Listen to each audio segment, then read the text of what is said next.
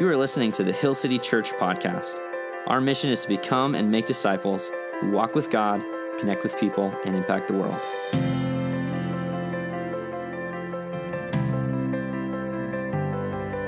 Morning, church. My name is Josh. I'm the lead pastor here. I'm so excited to be uh, continuing our Advent teaching series. And we're just going to start off with the fire, okay?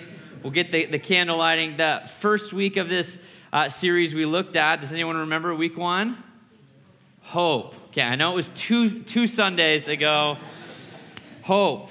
And we looked at how what Jesus gives us is he gives us this confident expectation while we're waiting, while we're waiting on God. And we can remember hope in this Advent season. Last week, Pastor Jake what talked about what did he talk about? Okay, so you remember Jake's sermon, but not mine. I, I see how it is. Uh, peace. And how, how God brings us both inner peace, peace inside, peace, peace outside, right? And then peace with God Himself. And today we're lighting the third candle, uh, which is, oh, we'll get the lighter to work here, which is joy. Can everyone say joy? And Christmas is typically uh, a time of joy, is it not? It's often been called the most wonderful time of the year. And uh, I agree with that. It's my favorite holiday. Today is actually my third Christmas party in the last four days. and I love Christmas parties just as much as the next person. I love the sweaters and the ornaments and the gift exchanges. It's all very fun and nostalgic. Uh, and yet, the kind of joy I want to talk about today is not the joy of Christmas time, but the joy of Christ. Not the joy of happy holidays and Starbucks mugs are changing. And, you know, most of the year I drink black coffee, except for December. I'm an eggnog latte man. And I love eggnog lattes. And, like, one of the worst things that a coffee shop can do is not have eggnog. I'm like, it's December, come on, right? And, uh, and the joy of happy holidays or the joy of Christmas time is just the general happiness and the good feeling you get from going to see Christmas lights with your family, or the traditions, or the tree, or the presents. And there's nothing wrong with any of those things, but the joy of Christ Himself is so much deeper than the joy of Christmas time or the joy of happy holidays. The joy of Christ is something that can sustain you, whether your situation or your circumstance is good or bad. The joy of Christ is tied to this idea of good news. I want you to think for a moment what's the best news that you've ever received? Maybe you got a phone call or an email or you just had a conversation with someone and you could tell from the opening line what they were about to say to you was going to be good. It was going to be good news. It's a boy, it's a girl, like the news of a newborn child. That's good news. Maybe you've received a promotion. You got the job, you got hired, or maybe you received a raise. Maybe, you know, you've been searching for a place to live and you finally got the keys. You know, you, that you closed the deal, you got the offer on the house. Maybe it was a relationship. Maybe the good news was a, a, marriage proposal and it was so exciting. Maybe for you, you've been praying for something for a long time. Maybe even something like uh, a difficult medical situation. And you went to that appointment and the doctor said, you have a clean bill of health. Those are good news moments, right? I want you to think for a moment how did you feel when that person shared that news with you? You probably felt joy. That's what joy is. It's this good feeling that, that comes from experiencing and knowing that God is moving in a powerful way. It's this good news that, that impacts you. And probably you responded, like most of us do, I have to tell someone about it. I've got to post about it, right? Let's take a selfie right here in the, in the, in the hospital room. Let's, let, let, let's share this news with someone else. And maybe if it was something where you weren't allowed to share it yet because they had to tell other people first, you, you had a hard time keeping it to yourself You're like, well, can I tell just at least one person? Right? There's this idea that when good news gives us this joy, we have to share that joy with others. But I imagine that there's some of us who've maybe heard bad news. And if good news fills us with joy, what bad news can do, it, it can rob us of our joy. It can steal your joy, it can diminish your joy. Maybe you've heard the opposite of some of those good news examples. Maybe instead of a promotion or you, got, you were hired, maybe you got called in and, and you lost your job at a really bad time. Instead of a pay raise, it was a pay cut. Uh, maybe you, you got the email in your inbox that your account was overdrawn. Uh, maybe instead of the birth, right, a new life, maybe you actually got that phone call and it was the loss of a loved one. And maybe for you, you, it wasn't a healing, it was actually a bad medical diagnosis. Or maybe for you, one of the worst kinds of news that you could have in this season is no news at all. That you're just stuck in that gray zone, stuck in that Advent season of waiting and waiting and waiting, and it's agonizing, it's killing you, it's eating you on the inside. And in a world, we live in a world of bad news. I mean, scroll through the news app, listen to the radio. I mean, you, it doesn't take long to see the world is filled with such bad news. And so today I just want to ask that question How can we experience joy in a world of bad news? Because hashtag happy holidays is not going to cut it. There's no amount of eggnog lattes you can drink to drown your sorrows of all the bad news. There's no amount of Christmas parties you can go to. There's no amount of decorations that you can plaster on your house that can actually give you enough joy that can sustain you in a world of bad news. We don't just need the joy of Christmas time, we need the joy of we need the joy of Christ. And so today, I hope that you can be filled with an inexpressible joy of Christ because I know that the holidays can be a very difficult time, a time of cognitive dissonance for some. That you're surrounded by all of these traditions that are meant to bring you happiness and joy, and yet inside, you feel like the joy has just been sucked right out of your soul. How can we have joy in a world of bad news? The Christmas story takes place in a world of bad news. We have to remember this that if you were a Jew living in the first century, uh, there's been this 400 year period since the last prophet prophesied, the closing of the Old Testament, before the birth of Christ. It's almost like that long period of waiting, which is what Advent is this waiting season. Uh, it's said in the days of Samuel that the word of the Lord was rare in those days, but the word of the Lord was also rare in the days leading up to the birth of Jesus. And so, if you were a Jew living in Jerusalem, you were technically in the promised land, but it wasn't quite everything that God had promised right? God had brought his people, his chosen people, the Israelites, out of slavery in Egypt and he handed them the promised land. He gave them the promised land, only to, not that much long later, the kingdom would be divided, and then eventually both the northern and the kingdom would be sent into exile.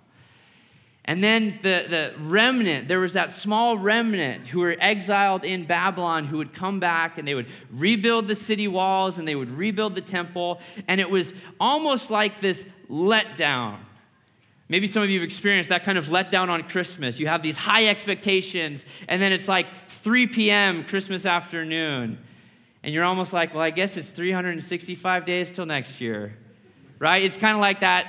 It, it wasn't, it didn't live up to the hype, right?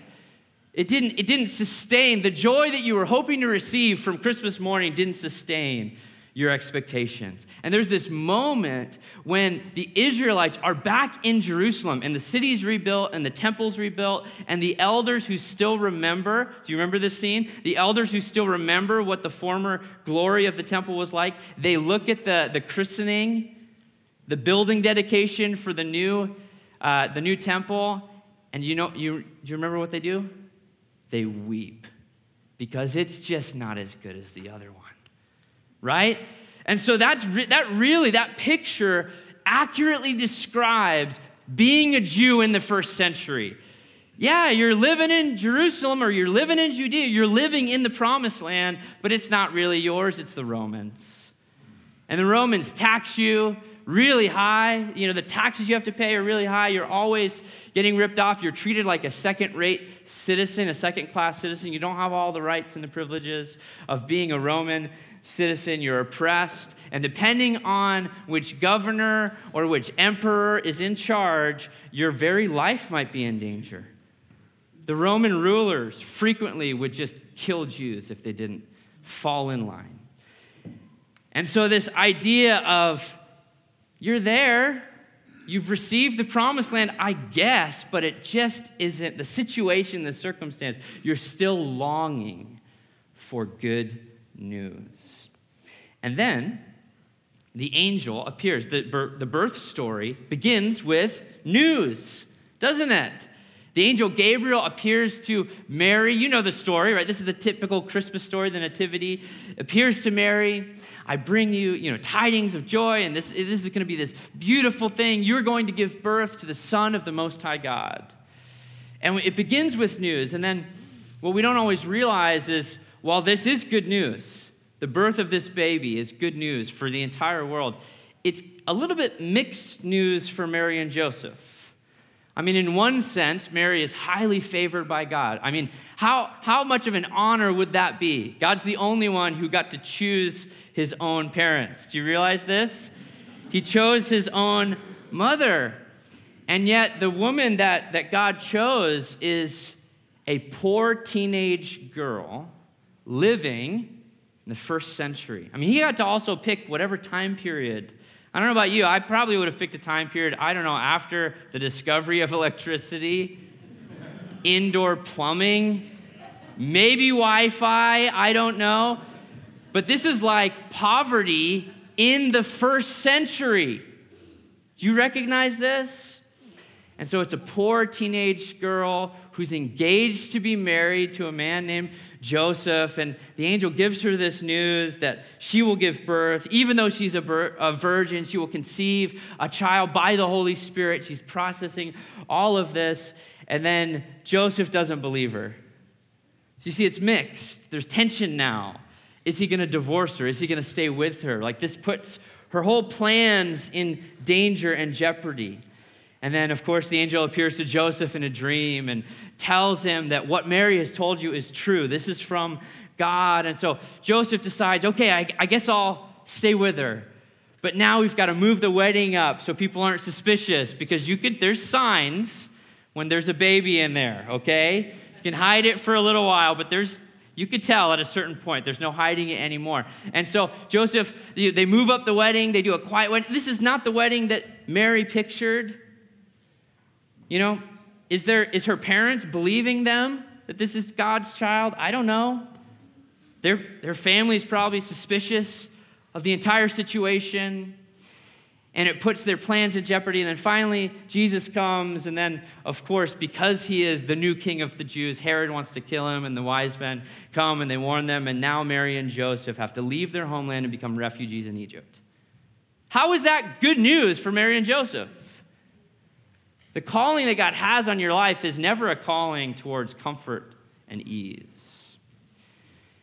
And the task that God gives Mary and Joseph, and Mary is so willing I am the Lord's servant, let it be to me according to your word. Right? She is so willing in humility to do whatever God calls her to do. And yet there's an incredible cost that comes with the calling to be the mother of the Son of God. And so, yes, it's good news, but it's it's difficult news. It's mixed news. There's difficulty, there's trial that comes. And yet, the birth of this child is not just about the news that Mary and Joseph would receive, it's about good news for the entire world. It's about good news for you and for me. So I want to remind us, we're going we're to focus on the scene with the shepherds and the angels in Luke chapter 2. If you have a Bible, you can open to Luke chapter 2. It's going to be our main teaching text for today. The very first visitors uh, to the newborn baby Jesus were shepherds. And uh, they were out watching their sheep in a field nearby on the night that Jesus was born. And an angel appeared to them to give them this news. We're going to pick up in Luke chapter 2, verse 10. And the angel said to them, Fear not, for behold, I bring you, everyone say it, good news of great joy that will be for all the people. For unto you is born this day in the city of David a Savior, who is Christ the Lord. And this will be a sign for you. You will find a baby wrapped in swaddling cloths and lying in a manger. Good news of great joy. In Greek, it's mega joy. Do you want mega joy? This is real, sustaining, sufficient, everlasting kind of joy. And this kind of joy, they say, the angels say, is for who? It's for all people. It's for you and it's for me. And so there's this link between good news and great joy. Now, babies tend to be good news in general. I understand there's sometimes difficult situations with unplanned pregnancies and, you know, and all that goes along with, you know, labor and delivery and complicated deliveries, right? But generally, when you hear the words, it's a boy or it's a girl, people are smiling. It's one, it's one of those moments, right? It's unlike any other moment that you can experience in life, holding a newborn baby for the first time. It's a moment of great joy. But this baby, baby Jesus in particular, is not only good news because he's a new baby, but because of who he is and the work that he will do. And the angels actually prophesy in this moment these two titles of Jesus that are the key to understanding why baby Jesus is such good news for all people it's not just good news for Mary and Joseph, he is good news for the entire world. And the first title is that Jesus is the Savior of the world. Everyone say Savior. It's very important to understanding. Jesus is the Savior of the world. Savior, you might say, with a capital S, okay? He is the Savior of the world. Now, there's a difference between good news when things are already going well. You know, you're already sitting on a beach, you know, and someone comes up and they hand you your favorite beverage or, you know, a, a, delicious treat. And you're like, well, that's just the cherry on top, isn't it? Right? When things are going fine and you, you receive a blessing or a gift, that's good news. But I, I would argue a more important time to receive good news is when things are not going well. When you're not on the beach, when you're drowning in the ocean, and you need someone to save you.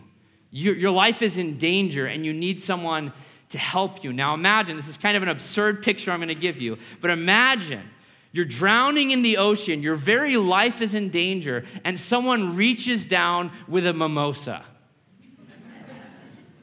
Here you go, and they hand it to you and they sail away. How much good is that doing you?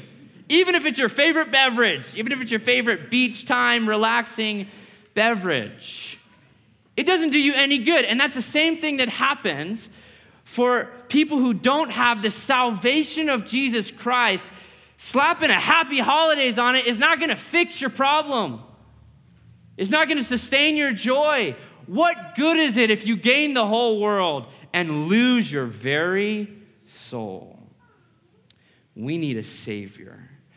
And so this is, this is so important if we're going to experience the joy of Christ. It doesn't begin with things going well. We have to recognize it actually begins with us being by nature children of wrath, dead in our trespasses and sins, drowning in the ocean of sin, guilt, and shame. We don't just need a cherry on top good news, we need help desperately. But God, who is rich in mercy, sent his son. Let me remind you of the words that the angel told Joseph. This is Matthew 1 21.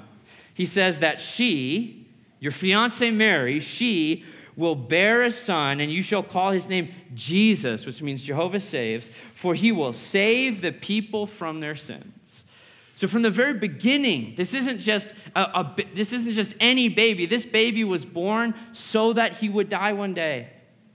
He's the Son of God who lived a perfect life that we could never live. And then eventually, he died the death that we deserve on the cross. And then three days later, he demonstrated the power of God as he rose from the grave in victory. And now, that's the gospel. And now you can receive that victory. You can receive forgiveness from your sins. You can be saved from your sins by putting your faith in Jesus Christ. Is that good news, church? Amen. Hallelujah. That is good news. That should put a smile on your face, regardless on the situation that you're experiencing. That's good news. It, that's mega joy. That's great joy. It's abundant joy. I want to ask you this question Is your joy more dependent on your situation or on your Savior? And so often we get high, and I'm not saying that your situation, that you have to be happy about difficulty in your life. But because of Jesus being our Savior, we can stop being hyper focused, fixated on our situations. We can actually zoom out a little bit and focus our eyes on our Savior and remember come what may, worst case scenario in this world, we've still been saved from sin, death, and the devil. And that brings us joy, even in the worst of situations. That's the first title. But wait, this is like an infomercial. But wait, there's more. but first, I just want to invite you, if you've never received Christ Jesus as your Savior, to receive the gospel by faith, to put your faith in Jesus, to pray and ask God to forgive your sin and lead your life. And, and I would encourage you to take the step that Jesus instructed us to take to put our faith in him through baptism. You can learn more about baptism at hillcityboise.org slash baptism. And maybe around the end of this year, as you're thinking about New Year's resolutions and what you want, you know, your goals and your life to look like, I would challenge you to seriously consider getting baptized in the new year. It's the most important thing that you get, most important decision you can make with your life is to put your faith in Jesus. And I want to challenge you to do that through baptism. The second title that uh, the angels call Jesus here is they don't just call him the Savior of the world, they say that Jesus will be Christ the Lord. Everyone say, Christ the Lord. He will be Christ the Lord. Christos in Greek is the Greek version of the Messiah. This is the anointed one. When you read Messiah or Christ, essentially both of those are titles for the king the new king who would come from heaven to earth to establish his rule and reign, to establish his kingdom. And he's Christ the Lord. Now, if you're familiar with the Old Testament, you know that God is often called Lord, right? He's called the Lord. But Lord doesn't only refer to God, what it can also refer to is someone being the boss Essentially, the king. It's a, it's a title of authority. You're the boss. You're the Lord. You're the one that we listen to. And this is very, very important for understanding who Jesus is. He is not only Savior, He's also Lord.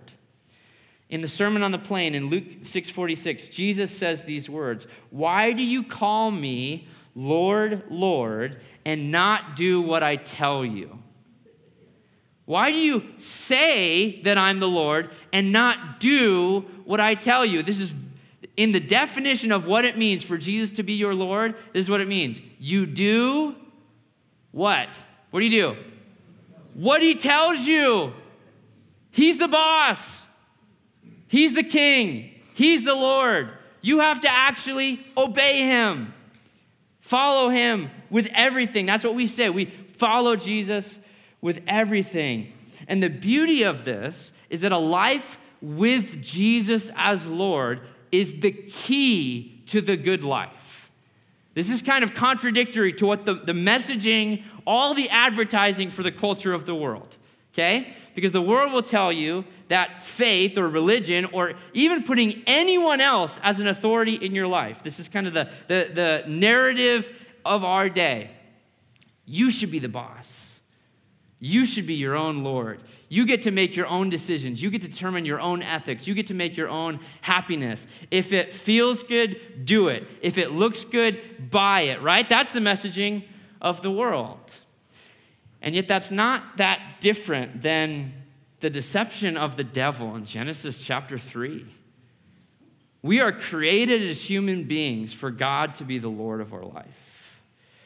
And the, the secret and it's not a secret if you read the Bible, but the secret that the world is missing is the key to the good life is actually to have Christ as the Lord of your life. Look at what Jesus said in John 15, 9 through 11. As the Father has loved me, so have I loved you. Abide in my love, and if you keep my commandments, you will abide in my love, just as I have kept my Father's commandments and abide in his love. And then get this last line here These things I have spoken to you that my joy may be in you, and that your joy may be what? Not running on empty, not you know, five miles, I gotta get to the gas station because my tank is almost, it's on fumes. That your joy might be overflowing, full. Some translations say abundant joy. Do you want mega joy? Do you want abundant joy? You need Christ Jesus not only as your Savior, but as your Lord. Obey His commandments. And we don't typically think commandments equals joy, right? Because the messaging we get from the world is following rules is a wet blanket that'll ruin your life. Listening to any other kind of authority, especially a religious kind of authority, it's just gonna suck all the fun out of your life, right? That's the messaging we hear from the world. And that's just, I'm just here to tell you, that's a lie. That the only reason God gives us commandments to obey, the teachings of Jesus to follow, is not to ruin your life. It's act, here's the thing it's actually to maximize your joy. That the life that God has for us, He created humans. So He knows the operating manual, He knows how we're supposed to operate. I mean, how often have people gotten to rock bottom by doing whatever they wanted in this, in this life, right? By, do, but making any decision based on what they think would make them happy or feel good. It's this, we all know it's this endless pursuit that leaves you hollow inside and empty inside. Why don't you try following Jesus with everything? That will lead you to these moments of abundant joy.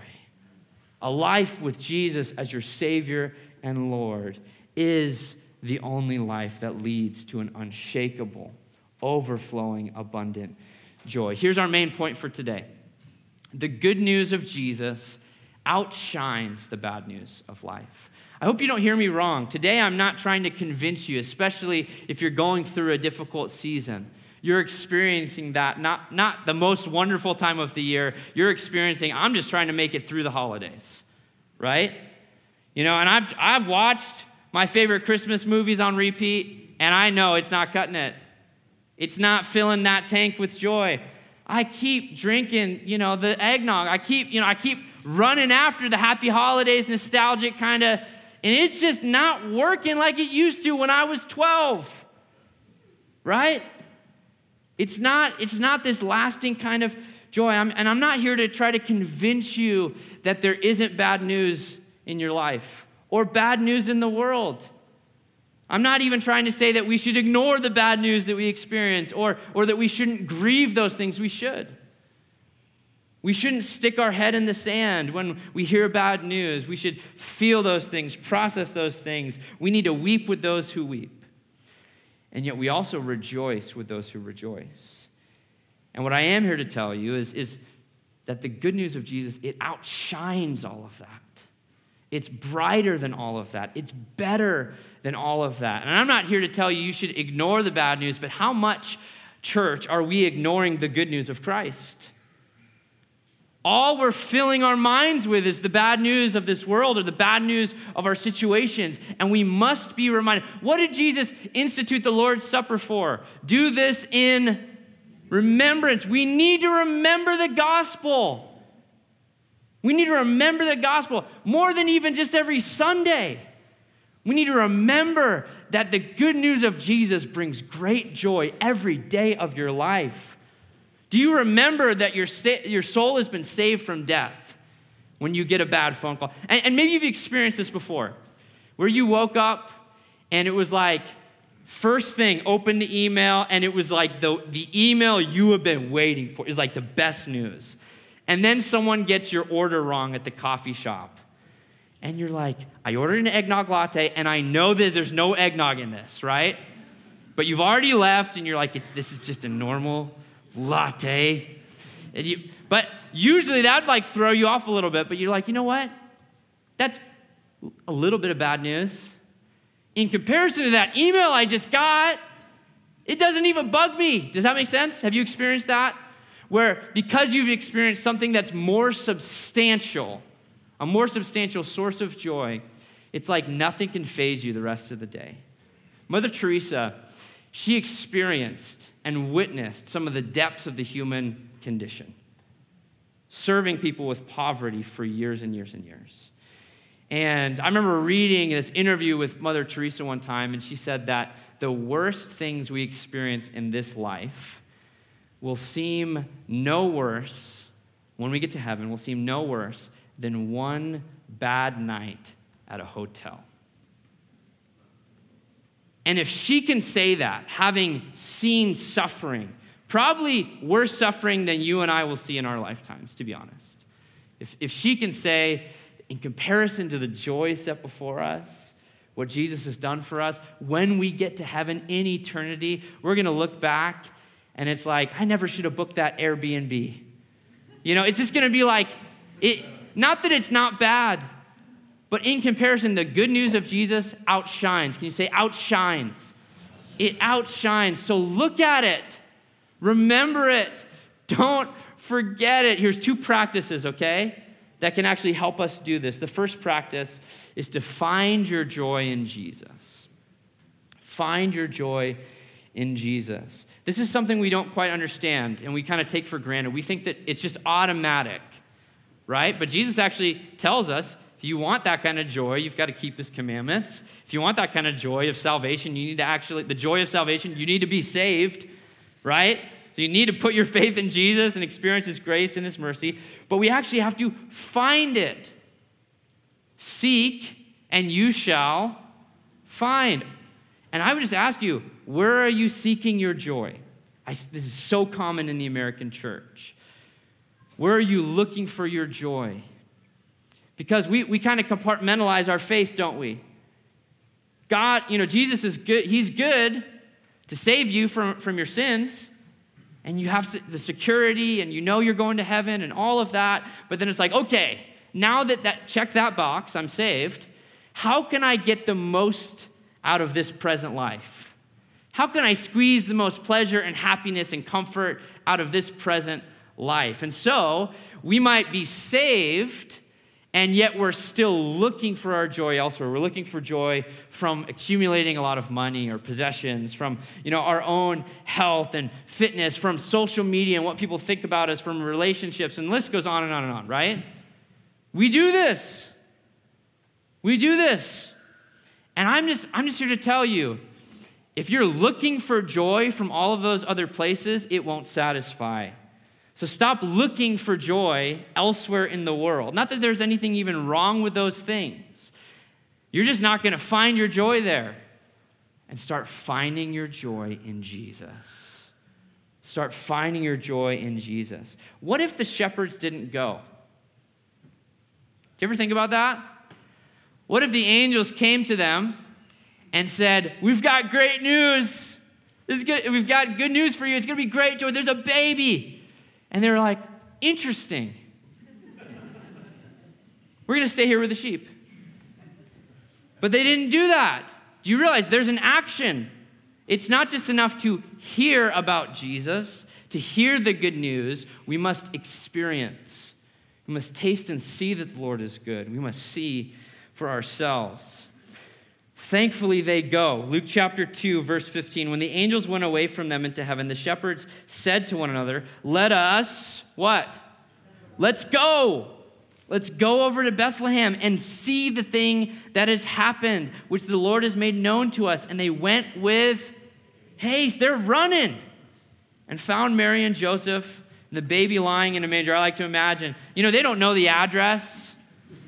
So maybe it's late at night. They're knocking on doors. Is there a baby in here?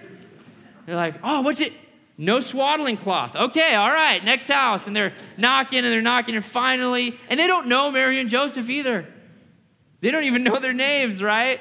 And then they finally find, and there's this seek. You see, there's a seeking, there's a looking for, there's a running with haste, there's a going to. If you want to find your joy in Christ, you've got to go to Christ. You've got to abide in Christ. You've got to, you've got to look for that joy in that daily relationship with God, that daily walk with God. And just recognize going to God time and time and time again. Seek your joy from Christ, and you will find it. That's the first practice. The second practice is to spread joy by sharing the gospel. How do you spread joy? According to Buddy the Elf, the best way to spread Christmas cheer is what? singing loud for all to hear. You can quote Elf, you can't quote a Bible verse. Come on. I'm just joking. No shame here. Okay. Uh, the best way to spread holiday, you know, Christmas cheer is singing loud for all to hear, and that's great.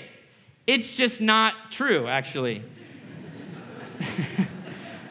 the best way to spread Christmas cheer is by sharing the gospel. By sharing the gospel. The world needs good news with substance. The world needs to know there's a joy that can handle the weight of your suffering. The world needs a more substantial form of happiness than it's getting right now. Look at what happens in Luke chapter 2, verse 17. And when they saw it, they made known, or we can say, when they saw it, they shared it. You see this? They made known the saying that had been told to them concerning the child, and all who heard it wondered at what the shepherds told them. So they share it, and in, in, our text, they shared it with Mary and Joseph. They told them about the angels, they told them about that. But I imagine that's probably not the only people they ended up telling, right? If you're one of those shepherds, you're not going home that night and being like, just a normal night on the job just a regular, you know, watching sheep. There's a few angels out there actually, you know. It you're sharing about this. When they saw it, so they heard it, they saw it, and then they shared it. And the best way to, to spread Christmas cheer, the best way to spread joy is by sharing the gospel. What if we shared the gospel with the same excitement as all the other kinds of good news that we are so eager to share on social media. Found my new favorite show to binge watch. Love this new Christmas recipe, right? We share, I mean, I'm not, the trivial things, it's fun, it's great. You know, you can still post about those things, no shame, once again. But what if we shared the gospel with as much excitement because we knew the kind of joy potential is there that, that if your friends, your family members, your coworkers who don't know Christ, if they could only experience the joy of Christ with Him as their Lord and their Savior, we would be talking about it all the time. Deschutes Brewing Company, don't ask me how I know this, by the way. Deschutes Brewing Company has a motto, a slogan, it's copyrighted. It's worth sharing. Hashtag worth sharing. Again, don't ask me how I know that. Do you think the gospel is worth sharing? Do you? Then why aren't we talking about it? Then why aren't we telling people about it, especially our loved ones, especially the people we care about the most in this world? We know the potential, we know it's good news that brings great joy. We've got to spread it, we've got to share it. And uh, it often begins with a simple conversation where you just share how the gospel is good news to you, how, how God is moving in your life. how you're experiencing the joy of Jesus on a daily basis, not just on Sundays or not just around Christmas time, but how you are actually, the joy of Christ is outshining even the bad news of your life. And if you begin to live that and experience that, the people in your life will see it. Man, it seems like you're going through some hard times. How do you still have joy? It actually boggles my mind. I can't understand it. And those are the opportunities where you can share the gospel and how the good news of Jesus outshines the bad news of life. Another just simple step that you can take, especially this week, it is six days until Christmas Eve. Do you realize this? Six days. Invite someone to our Christmas Eve services. We've got three Christmas Eve services 3 p.m., 4:30, 6 p.m. I hope that you'd pick the, the service time that, that you're coming to. It's going to be streamed at 6 p.m. You could even share the stream with someone who lives out of town. But we have those invite cards. We've got probably a few hundred invite cards left. Grab one of those, even if it's a barista at a coffee shop. If they know your name, then you know them well enough to invite them to Christmas Eve and to say, I'm saving a seat for you. And I hope it, it, it doesn't stop there. I hope that there's conversations further down the road, but it might start there. It might start with a simple invitation to Christmas Eve. So, would you be praying for boldness? And would you be bold and courageous? And would you go in haste this week to spread the joy of Christ by inviting someone to Christmas Eve? I want to close by reading uh, some of the opening lines of 1 Peter. Peter the Apostle writes, to the church. And the church he writes to is a church that is persecuted, a church that is suffering. He describes the suffering they're going under like it's a fire, like it's a furnace of their lives. So much of what the church that Peter writes to is not good news that they're experiencing. They're experiencing so much bad news. They're experiencing the, not just the calling to follow Jesus, but the cost associated with that calling. And I just want to close as we prepare our hearts for worship with these lines from 1 Peter 1 8 and 9. Though you have not seen him, you love him. And though you do not see him now, you believe in him and rejoice with joy that is inexpressible and filled with glory, obtaining the outcome of your faith, the salvation of your souls. Let's stand and worship.